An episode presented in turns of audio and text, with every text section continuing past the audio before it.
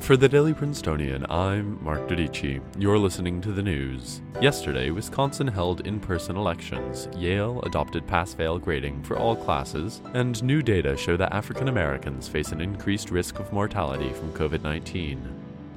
It's Wednesday, April 8th. Surgeon General Dr. Jerome Adams spoke yesterday about the increased risk African Americans face from COVID 19. Early data from four U.S. states indicates that African Americans make up disproportionate amounts of deaths from the coronavirus. This stems from decreased access to healthcare as well as a higher proportion of underlying health issues among black Americans, and the environmental factors of lower air and water quality in largely black communities.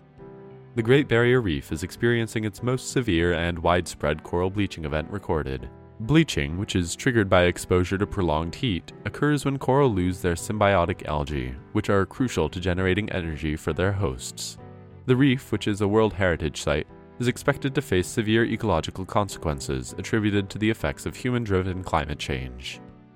Senate Democrats, led by Minority Leader Chuck Schumer, have proposed giving essential workers up to $25,000 in hazard pay as part of the next COVID 19 relief bill. These essential workers include doctors and nurses, as well as grocery store clerks, truck drivers, and janitors. Dubbed the quote, Heroes Fund, unquote, the money will be provided to employers to distribute to their workers.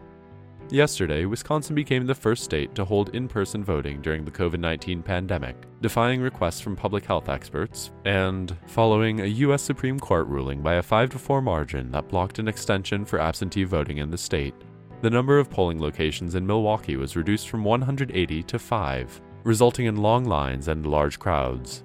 After an unsuccessful proposal to expand Wisconsin's absentee ballot system by mailing a ballot to all registered voters, Democratic Governor Tony Evers attempted to use emergency powers in an executive order to delay the election, but was blocked by the conservative held state Supreme Court.